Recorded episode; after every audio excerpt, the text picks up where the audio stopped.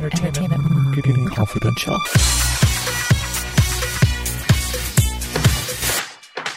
Bum. Welcome back. Welcome back to Entertainment Marketing Confidential, where we discuss all topics surrounding entertainment marketing. As always, we're your hosts, Daphne, Craig. and we are joined by our producer, Eric. Hello. How are you, Eric? I you know I got free and I from the last podcast and now I'm you know what I was able to stretch my legs get some fresh air after you guys soiled the air. What? We just record one a week. I like your hat. I should say beanie. It's to cover my bedhead. I don't shower. Me neither. Just kidding. I'm wearing a wig. What is this? In, what is this intro? What, What the hell are we we talking about? I'm in. I'm in the shower, so We're in the shower now. So today we want to spend some time talking about entertainment marketing players. We have talked about placement versus brand integration, Right. how it all comes together with promotions. Um, these aren't these aren't like actual players. Like they don't play. Player! They don't play anything like CDs, right? you know, I could punch you from here, right? If I twist and use my core and reach. You know they're not a real player unless they play on PC. That's true. PC over console. That's true. That's where the real players We're play. sorry. anyway, I think you know. I mean, I think we'll all agree that sometimes the people behind entertainment marketing are more entertaining than what's on screen. Present company included. I di- I disagree. yeah, we're. I tell you, maybe there's no oxygen in this room. Uh, so we're gonna spend some time going through the different entities involved with entertainment marketing, and as we always say, we're gonna focus on film. Let's call them players, though. I Players is so much more exciting. right? You guys are very distracting. I'm trying to have a professional conversation with people right now. We're up. It's us. We're the people. I'm sorry. Um, as I was saying, we tend to focus on film because that's the medium I think is probably more widely viewed and accepted. It's also easier to spell than television. 100%. 100%. So without further ado, we're just going to keep it super simple. We're going to focus on production, studio, brand, and agency.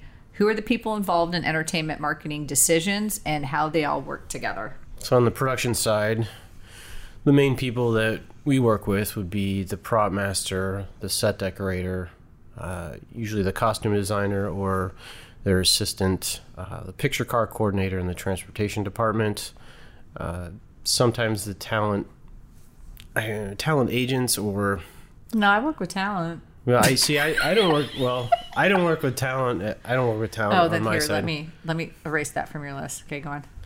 Uh, the producer, sometimes executive producer as well, uh, sometimes the director, and even sometimes the writer. We work with the writer if we're on a project early enough, and Okay, they want some feedback from us as if we have any red flags as far as product goes. that's They're- really interesting. yeah, yeah. It, actually, more times than not, they've been willing to make changes to uh, adjust things when Oh, they wouldn't work for brands or brand categories if it's something pretty extreme. So. Now, can you just quickly go through? You know what's a prop master? Prop Set master decorator. is the just a he's a master of the props, thank you, just like a stairmaster. master Guillermo. of the stairs. Sorry, we're obsessed with what we do in the shadows. So Uh, yeah, the prop master is in charge of any anything that an actor is going to pick up and use, anything they touch. so Uh, like what? Well, so if an actor is drinking a beer, the prop master is in charge of making sure there are, are the proper or the necessary amount of beers on set that the actor can pick up and use in any given scene. If it's a cell phone, same thing. If it's sunglasses, same thing. Sometimes there's crossover with the wardrobe department when you get into accessories like watches and sunglasses, depending on how the production's set up. But most of the time, the prop master is dealing with those sorts of things. Uh, set decorators in charge of dressing out the Wait. sets, so it's background things. Anything that's not going to be touched. But what's interesting is I was gonna say where you're talking about the prop master. and I guess the same would be set, said for the set decorator and costume designer. Is you have, like I know for you, you read a script and then you go in and you take meetings with each of these departments to mm-hmm. get an idea of okay, you broke down the script and you have an idea what you think they're going to need. Or where they're going to need it. Yeah. And then then, wait, good point. Yeah. because one script could take place in seven locations, Yeah. seven different countries. So, what they need, when they need it, where they need it, um, how much quantity they need. And Yeah. these decisions are made in early pre production. So, right, right. I'll get a wish list from each department based on what they need more specifically than what. But you also make some suggestions as well because Yeah. you know from where you sit which brands or agencies or you know, hey, you know what? Uh, What I like is it's collaborative because again, Yeah. I sit on the outside of what you do and I could see what you do when you. I mean, you're the studio essentially. Yeah, And- I mean, you know, some productions have have a lot more direction in terms of this sort of thing, and others are have no direction. So, you know, it, it's good to have some direction, so you're not reaching out to everyone over the sun and yeah, trying to find things that ultimately they don't really want to use. exactly. So, yeah, but you get a sense of style, color, colors they want to stay away from, quantities. You know, if you're talking about TVs, sizes, all that sort of thing. So. And how does the producer and director kind of fit into that production equation? Well, obviously the director is sort of the he's the he's the person that has to sign off on anything major on a production. I mean, a lot of times the department heads are kind of um, you know, they're in charge of their own areas and they kind of can make those decisions, but you know, they there's a lot of things that they have to show the director and give him choices. So you're talking show and tells, and you need to get product for Oh, just showing the actor or just showing the director, and he may pick the styles of watches or styles of sunglasses or Yeah, like styles of phones. So a lot of time that happens. So the director does have a lot of say in that because oh, a lot to say depending on it's who it their is. project and they want to they want it to look a certain way. They want it to feel a certain way. But you'll get a sense early on. Like um, I had a film where the urn with someone's ashes was really a focal point. And the director had enough forethought to sketch out what he's looking for, which I thought just from someone who's leading a production, I think he was a gift to his department heads because instead of saying no, no, no, no, no a thousand times, he's like, no, this is these are the, these are the things and what I'm looking for, mm-hmm. and then they'd go get it. And skipping to a different director, yeah. I to this day, this show and tell is just burned on my psyche. This was one of the most fascinating things I've ever seen in my life. I've been to show and tells. I've seen directors do what they do. But this man, let's call him. So Transpo was there with the pictures of cars, the prop department, um, because a watch and then the electronic device the lead character used. There was just, just a handful of things that were very, very prominent in this film. It's not like one like if it's a scene where someone's just picking up something, it's I think one opinion. But if it's those brands or those objects that really stay through the entire film, director's going to have more say.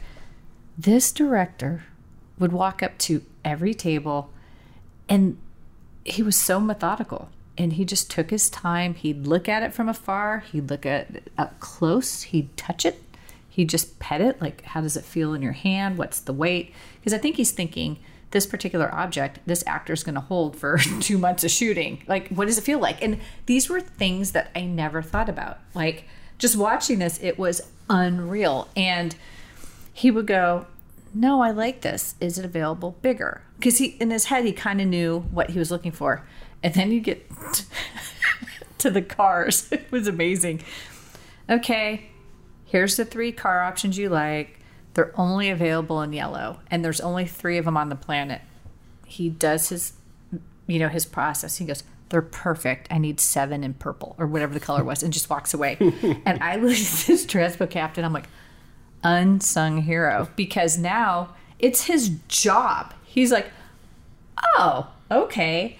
But they're so calm, they're so collected. And it's like, no, we'll fix this. And they're so creative. And that's what I love about these department heads is how they navigate and how they sort of manage the director, how mm-hmm. they manage talent, how they manage production resources. Like it- it's really interesting. Like you just think I think people watch film and just say, "Oh, I just saw some stuff on screen," and you don't really spend, and nor should you spend a lot of time thinking about the people behind the film. Yeah, I mean that's the magic of movie making, right? no one really, Right. no no audience really knows what goes on behind the scenes. If they did, it wouldn't be magic anymore. I but- tell you, is it State and Main? Watch the movie. Oh, I saw that a long time ago. There actually that uh, in the similar story to you in a different, uh, but going a different direction is, I I had a film where the director wasn't necessarily involved as much in the show and tell process. I don't believe, but he sure had something specific in mind, or maybe not specific in mind. It, we had to show and tell over eighty cars for him to pick one.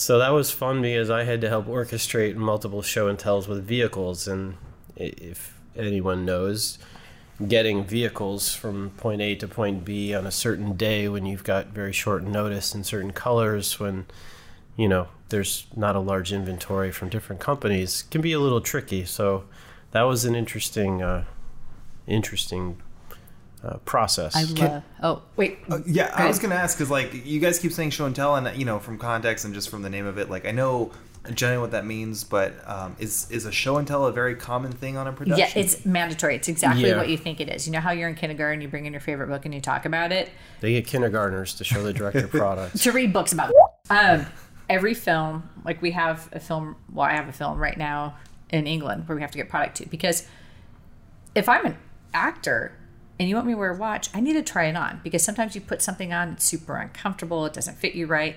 It's too i, have a lot with sorry with some male actors watches some of them the watch face is too big for their wrist. It's like they have to they have to go vote. Oh i like this. I like that. Ooh, we should probably remember this remember this note when we talk about outreach. Because one of the best things about doing outreach to talent guess what happens when they go into their show and tell and they've been using that phone for a month? Oh that one because they know how it works remind me um, so yeah it's just let's talk about it let's look at it and let's pick the hero props Yeah. and I was going to say, we had this one film, and this actor, again, the actor, I will never question their process or how they make decisions for themselves because they do fantastic films and they do fantastic things for brands. And I think it's because they always pick things that really work for the film and really work for them and that they use in a good way. Mm-hmm. But it's just the funniest story. Talent had to pick a. We show this person 25 to 30. We painted a. He passed on a different color and sent it back, saying, okay, this is the last one. And we're like, Hail Mary pass. What the hell are we going to do? Talent's like, that one's perfect. How come I haven't seen a like this before? And we're all just going, do, do, do, do, do. but sometimes you have to do that. Mm-hmm. And then they understood later, like, oh, no, no, no, this makes sense. But yeah, show and tells are fun and wild. And we could probably talk for two days about show and tells. one, one more note on show and tells I think that's important for brands is that sometimes you can get a little resistance from brands who don't want to send product just for a show and tell because it's not they're sending to set this is what they're going to use but the show and tell is a great place Wait. for them to get product in front of the production If in you- front of the actors in front of the directors But if you don't provide product, what is your chance of actually being in the movie? Um, Well, that the- would be zero. well no but that's my point is that some brands don't understand that that is part of the process Then maybe and they that's need an agency way- who Yeah. has an inventory and who can handle these things for them. oh is that Like, but it's Well, true. that- well, but they're like, why are we sending this? And especially if Well, it's right. something like watches, that's a high value. Like we've had situations where one of our, you know, a brand, it was hard for them to schedule this one particular car because there wasn't a lot of them, and it would do car shows, it would do press, and we couldn't get the vehicle to the show and tell. So my colleague shows up at the show and tell. Mind you, every other car brand managed to get their car there, and he literally showed up with a catalog. And there's other car brands who really get it right. They'll fly over the prototype, put it in a hangar, and then invite the director to go see it. Meanwhile, we're sending there with the catalog. and then why didn't we get the placement? I I don't know. I yeah it's weird. But it, it is very common, and I just think. Well, I get it. It's a hard pill to swallow, especially. But to me, that's but if you want to get into a project, I mean, that's a great. It's a great thing to send product for. It's usually not a ton, and you're getting it right in front of the people who make those get decisions. it back. That's Yeah. the thing is then we could send it to another film. But I get it. You Yeah. know, for some industries and for some brands, it's hard. You know, but then here we go. I've had other clients where now this would be going back to before I joined propaganda. So that was a while ago where propaganda is working on this great film and there's a particular type of phone that was needed and the head of marketing just went oh here you go. Turned over his prototype. Like he had one of the only ones. He said no here take it. There you go. I was working on a film uh, where a watch was a plot point and this was a very very high end watch. Like this was a couple hundred thousand and i mean how many of those are laying around? This gave us his watch because he's like oh no that's way more important than me having a watch there you go. Like, I love it. I love when a brand goes, oh, hell yeah, let's move. But also, you know, there's that client onboarding, you know, letting them understand you're going to need to move. You are going to need to move, and you're probably going to have to move quick with no notice. And it's also strange, as much as we rush to get to a show and tell, then you have to, it's that hurry up and wait because you'll do the show and tell, and then how long before we find out what brand decisions were made? Mm-hmm. It could be instantaneous or two months later. Or the director gets called into a meeting and the show and tell gets pushed another day. So you just got to be ready Insert Brett that. New Orleans. You just have to be I ready. call him in to tell his story. Yeah. Yeah, you just have to be ready for that. But as long as the brand is ready to move and can move quickly, then it's. But it's it's important. It's Yeah. really, really a big step in our process. so to answer your question, Eric, yes, it's very common. Yeah, and very important. Um, was- I like to move into sort of the other big player in all of this. So we have production, and then we have the studio. And from where I sit, I work with promotions or partnerships, kind of depending the nature of the studio. And then these, this is the team responsible for activations, promotions, etc. Um, I also sometimes work with physical production, and that would be production admin. That's, you know, they're not the creative execs, but they're the execs that oversee the physical, the day to day of people on a location shooting a film. And we work with legal because you obviously need clearances. Um, but probably for me, the most important and my personal favorite is the production resources department because typically any magic I try and generate starts with placement. Um, even though, as I said, it's possible to do a wonderful partnership without placement, but this starts with the production resources department. And I'm very thankful that some studios still have them because that's where I got my start. Um, that department typically is is was under physical production. Now, in some places, it falls under promotions, which I think it belongs in production, but no one cares what I think. And this is where Craig sits. So, Pentmark as a function is production resources. So, if you have a production company that doesn't have the bandwidth or 50 billion employees, they outsource to Craig to handle that function. And this is the team that they're, it- it's such a, since I'm not, I don't do that anymore. I could say this like it's such an interesting department because you really are accountable to the head of the studio. You interface with all the big directors. Uh, you know, for a small department, they wield a lot of power and influence. And again, they're such a great resource for productions and for agencies and for brands. So they get scripts, they know the development slate, they try to get ahead of whatever brand crazy's coming their way well in advance. Um, They're the interface expert. with they interface with all those departments you just said. too. absolutely, Yeah. absolutely. Like to me, that's kind of I don't want to say ground zero. That's the center. That's the heart and soul of the studio for me. Um, I still love my promotion peeps. Um, but again, I'm a little bit biased because that's also the department I was in, and I've seen it. I know how it feels firsthand, and it's it would be you know, maybe I'm, you know, I'm going to skip over to agency because the production resources department would be the department at the studio, again, along with promotions and partnerships, that they're the ones who engage the brands and then the entertainment marketing agencies. And over at the entertainment marketing agency, um, we're structured in a way where we have studio contacts. Because when I was at the studio, it bothered me that I had four or five contacts at every agency. It made me bonkers because I don't know who I'm supposed to talk to about what film and what client and what the hell's going on.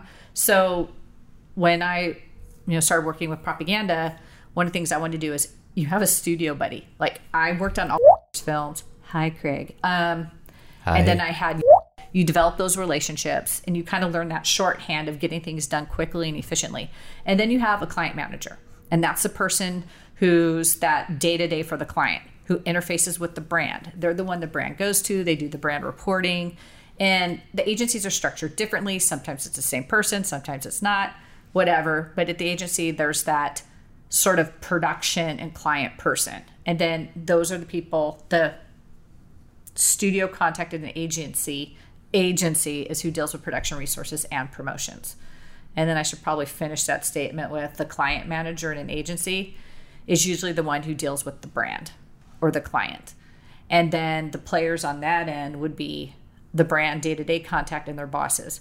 Because as we know, everybody everywhere is accountable to somebody somewhere. And if you want to go back to the studio, because it's like this big circle of players, mm-hmm. and then you do these meetings. What's kind of fun is you ha- if you have a really interesting integration or promotion, you're going to have promotions, production resources. You're going to have the creative people to studio. You're probably going to have the director. You're probably going to have the producer. Definitely gonna have legal. Yep. And then you're going to bring the brand in and your agency. And you have these meetings, and it's just everybody and their mother.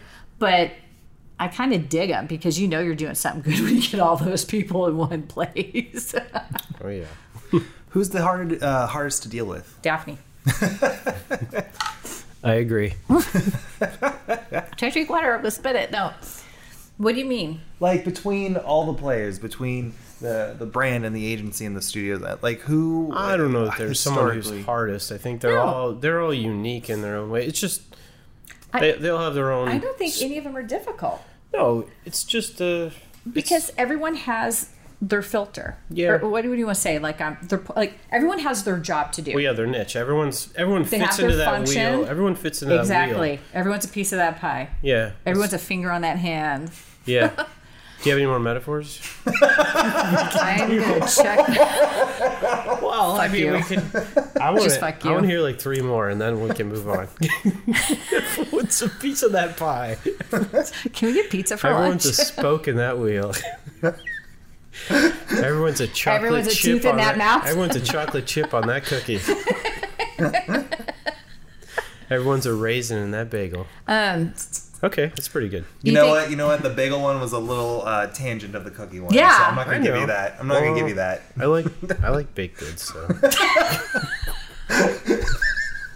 everyone's a raspberry in that raspberry tart. Everyone's a sprinkle on You're that fired. donut. Everyone's a welcome to Entertainment Marketing Confidential with Daphne the producer Eric. Everyone's a crater on that moon. Okay, so back on topic. so who's the hardest? Um, all right, I'm going to answer that question. Um, Are you gonna use hardest, or are you gonna change that adjective? no, um, I think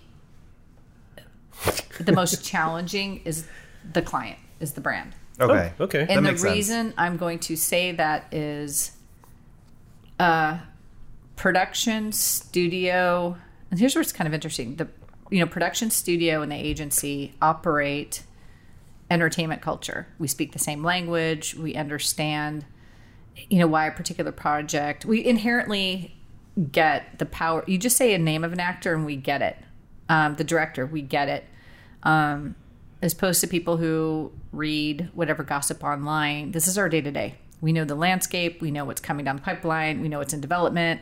We know, as we were saying, like music labels are going to push. We know the trends, and the studios, uh, production, we're all kind of on the same page. Uh, the brand isn't on that page. But here's what's really fascinating about how all this works. Over there in brand culture, you have the brand and they have very valid concerns. They have very different priorities. They have a brand story to tell. They have, you know, they have their own pri- again, their own priorities. But the brand, the entertainment marketing agency, and promotions all speak the same language. And that's what's kind of fun. So, you know, just because I said the brand has more challenges, that doesn't mean they're difficult or infuriating or any different than anybody else on that baked So good like Craig was referring so it's to. like two languages, right? So it's like a bilingual. Well, it's true. It's like, but wheel of- literally, it's brand culture and Yeah. entertainment culture, and they're very, very different because production as we say, it's about capturing magic. It's the Wild West. It's- I mean, yeah. obviously, studios have stockholders now. There's stockholder accountability. The bottom line matters. You know, we want to make bigger pictures. We want more profit. We have known IPs. We want built-in audiences, and basically, all that bullshit drives licensing. That's a whole other podcast. But a brand has it's similar. They want to generate a profit. They want to present their product in the best way. They want to engage customers. So on the surface, it's two very different languages, but they're also very, very similar. like peanut butter and jelly. You Um, I'm going to kill both of you. No, not at all like that. Peanut butter and honey. Peanut butter and chocolate. Fuck you both. Reese's. Um, ET did its job. Um, really, I tell you. So, what's the hardest? Dealing with you two motherfuckers. yeah, I mean it's it's you know I think it's just I'm more familiar with production speak, so it's more natural. I've had colleagues that came out of ad agencies and they come from commercial entity. Like it's just it's very different language and shorthand. And it's kind of, but I find it super interesting because you know when we go to pick a project or we decide on a promotion or what we're going to place or how we're going to do what we do I've always enjoyed the conversations. Like I would say well I, okay I'm making this up. Like I could say internally. No uh one colleague said you didn't explain what the story's about. So basically, I had a coworker who was working on this film, and one of the brand day to day people, you didn't explain how am I supposed to sell this? I chimed in with robots do more shit is the log line. If you can't sell in Transformers 2 after the success of Transformers 1, you're in the wrong industry.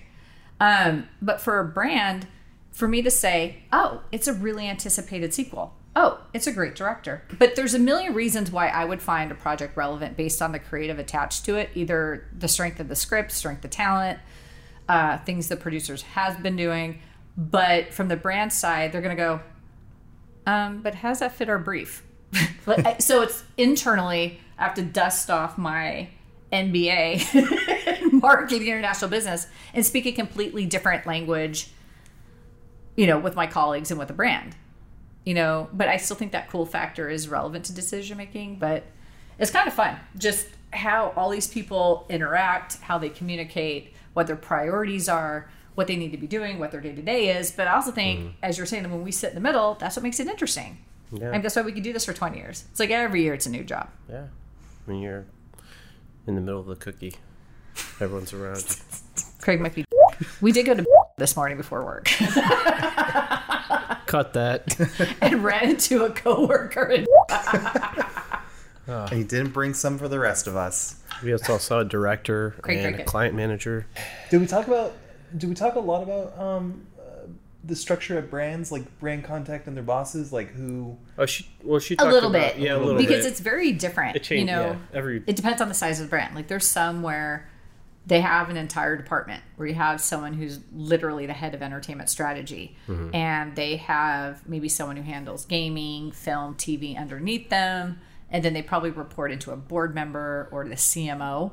Um, which that's always interesting because that's very high profile internally. And so whatever decision they make, it either can be a career maker or career breaker. Um, for other brands, there's one person. Yeah. Like there, like we know, I, there's some multinational companies who have one person navigating entertainment marketing, and one in particular. I mean, uh, she's amazing. I don't know how she does it. Um, she deals with all territories. Um, she's very engaged. She's very active, and then there's some who just kind of passively go whatever. Um, so it some- depends on the brand. Yeah, there's some that you're dealing with this, the owner of the brand. Yeah, that- yeah. So it just yeah, it depends It on how they're structured and how big they are. So I would say in every instance, you're going to have a brand contact, and that brand contact may or may not have a boss. But when I made the joke, everybody's accountable to somebody somewhere. They are. Um, maybe if it's the owner and they make a misstep and something goes poorly, maybe they're going to get the backlash on social media. I think there's, you know, I'm, you're accountable. So I, I, I do understand for a brand before they move on a project or they move on a promotion, there's so many factors. You know, one's if kind of we've talked about this before. One's if talent pulls out and starts saying horrible things about your brand or the category. Like say if you have fur clothing or what happens if yeah you do a placement thing, it's going to be one thing and you're that electronics company mm-hmm. and the next thing you know someone's doing blow off your stereo you know? I get mm-hmm. it.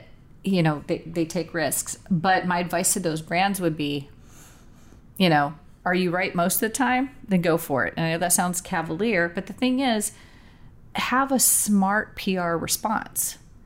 You know, talk to your social marketing team, talk to your PR team, and when things go south or things go wrong or you're involved in a production or you have something to say, kind of think about what your response would be. And I think when brands just kind of say, stuff happens, it'll be a cool movie, I think that's the best response. But it's always interesting because you look at all the things a brand has to deal with. And then even in agency, you have different clients, you have so many projects. Um, you know, a studio, the team we talked about, production resources and partnerships, they're working on a lot of movies. They're not just working on this one. Yeah. So there's a lot of moving parts, a lot of players, and they all have a job to do. Everyone from the PA to the first assistant director, I mean, everyone has a role in whatever project. And, you know, I remember when I was, it sounds super cheesy, but I remember with the logo with the woman with the torch or TriStar when that what was that unicorn? What the hell was that thing? That Pegasus thing? that- Pegasus, yeah. Whatever that thing was, the horse with wings that would go across the screen. I remember I was always so proud because I knew whenever I saw that logo, I mean, it's, and by the way, it's not just the people we've talked about behind the scenes. This is just entertainment marketing decisions. When you look at a studio, I, oh my God, I mean, co op advertising. I mean, there are so many people behind the scenes. Like the mm-hmm. business of making movies is fascinating. I I would actually add one person to this to the production side that we left off was the art department because a lot of times for me, I'm having Mm. to, I'm having to source artwork. I'm having to um, get approvals for things that they want to use, and so I even like, I tend to uh, work with what them. about period films? Exactly, yeah, period. So trying to source period labels from products so that they can then blow those up, print those out, and then wrap if it's cans, if it's bottles. I remember trying to find period snicker labels. I mean, even signage, period signage, I've had to do. So it's you do end up working with the art department quite a bit, and I'm sure you Yeah. do get asked that from studios a lot. Especially I just remember when I'm I was at the studio, like, like going back to entertainment marketing product placement. What's great, like when you are working with the art department and you're trying to establish 1950s, what were the brands then? Thank Mm-hmm. God they're still around. And that's where production resources puts in a call to their friends at Coca Cola. Open up that museum. We need some artwork. Do brands make sure to uh, archive uh, designs? Oh Uh, yeah, Okay. yeah. Uh, they do, but uh, a lot of them like P and G, a Coca lot of them Cola. don't. So sometimes you have to find stuff online, like pictures online, and then if the brand approves, okay, that is accurate, then you can get that picture to production. But some brands haven't archived their stuff as well as you'd hope. So Yeah. it's not universally done. I feel. I mean, Coca Cola is just amazing at that. They had the most wonderful, like, beautiful archive of like magazine ads and signage and like the tins you'd see in a garage. I just thought that was wonderful. P&G's the same way. Like all their brands are just they get it. They get the heritage and they keep it. And I love when brands will place that. Um, we worked with a jewelry company and they were really well known for a particular actress filming a Cleopatra movie in Rome. And I worked on a film contemporary where they pulled this photo of a necklace she wore in, oh God, like 1960. And just from their archives, like production wanted this particular necklace. And this jewelry brand, doot, doot, doot, doot, doot, actually, no, can't have that one. Can we make a replica? And just fun fact for everyone replica jewelry is called paste jewelry. Why? I have no idea. They glue it together? I don't know. But I love when a brand embraces their heritage and can help the art department. Or there's some brands, like if you have production resources or again the set decorator if they have to decorate like they have to recreate like a racetrack or uh, whatever the environment like they're trying to create set dressing to go to a brand and utilize production resources and just come up with hey look we don't have that particular thing but a brand will make special artwork in a digital file for them like i love when like a brand will collaborate but the heart of all of that is production resources at the studio and I always feel kind of in the center of all of this is you have that production resources person. And then a lot of times, just from my experience, working with propaganda is as the agency day to day contact and being the studio buddy, like we're in the center of all of it. And as I talk about my friend who does promotions at a studio, it's that same. Like we're in the center. I don't want to say of a storm, but we're the one that could kind of pull and activate all these different entities just to create someone's vision. And I'd, I'd say for some of those opportunities where it does call for period product or period signage, that also can end up being a great basis for a partnership. If, if a brand wants to celebrate their heritage, I've seen programs like that that have been really cool. I'd love to do one of those because Yeah. usually I have, in my experience, I get brands where they have something new, Mm-hmm. where they want to focus on the future, not on the past. But I've always been interested, and I think heritage plays are appealing because if you have a history of 100 years, be proud of that. Like Sure. we kind of joked the other day about Blade Runner, you know, Mm-hmm. wah wah, you know, where those brands go. Well, yeah, and and and with that play, if you're celebrating a brand's heritage, they could then recreate one of their famous timepieces if it's watches or something from the past.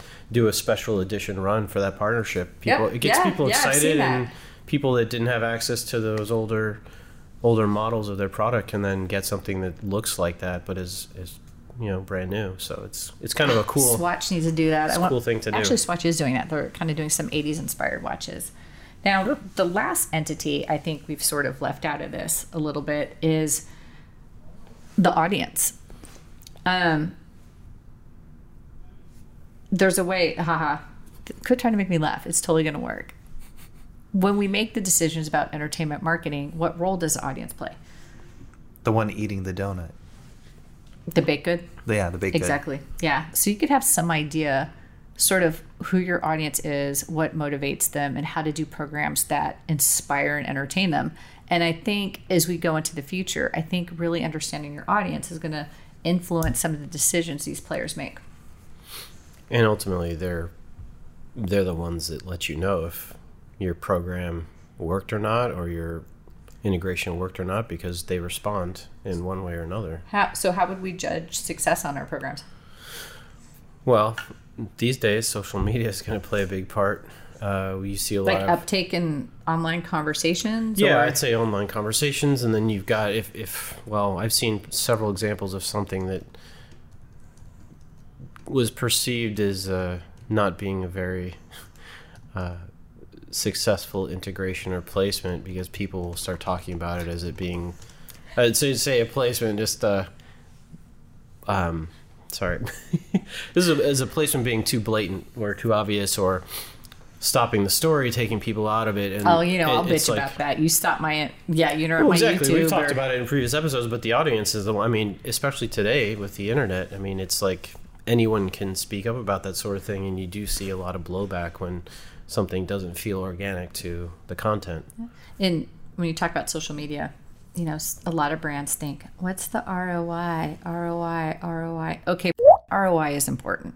However, I think a more interesting measure of success is that social conversation, is looking at social media. Like if you're a brand who has no social presence and then you have a really cool integration or partnership and there's an increase in conversations about your brand, that's a win. Like I think it, it's always interesting to me how a brand would measure success because I think generating conversations should be one of the what critical ways of gauging success. I'll agree. Yeah. All right. So those are some of the players. Some they'll never talk to us again. Um, if you have any questions, you know, as always, write us at info at pentmark.com or info at propagandagem.com. Until next time, I'm Daphne. I'm Craig. And this is Entertainment Marketing Confidential.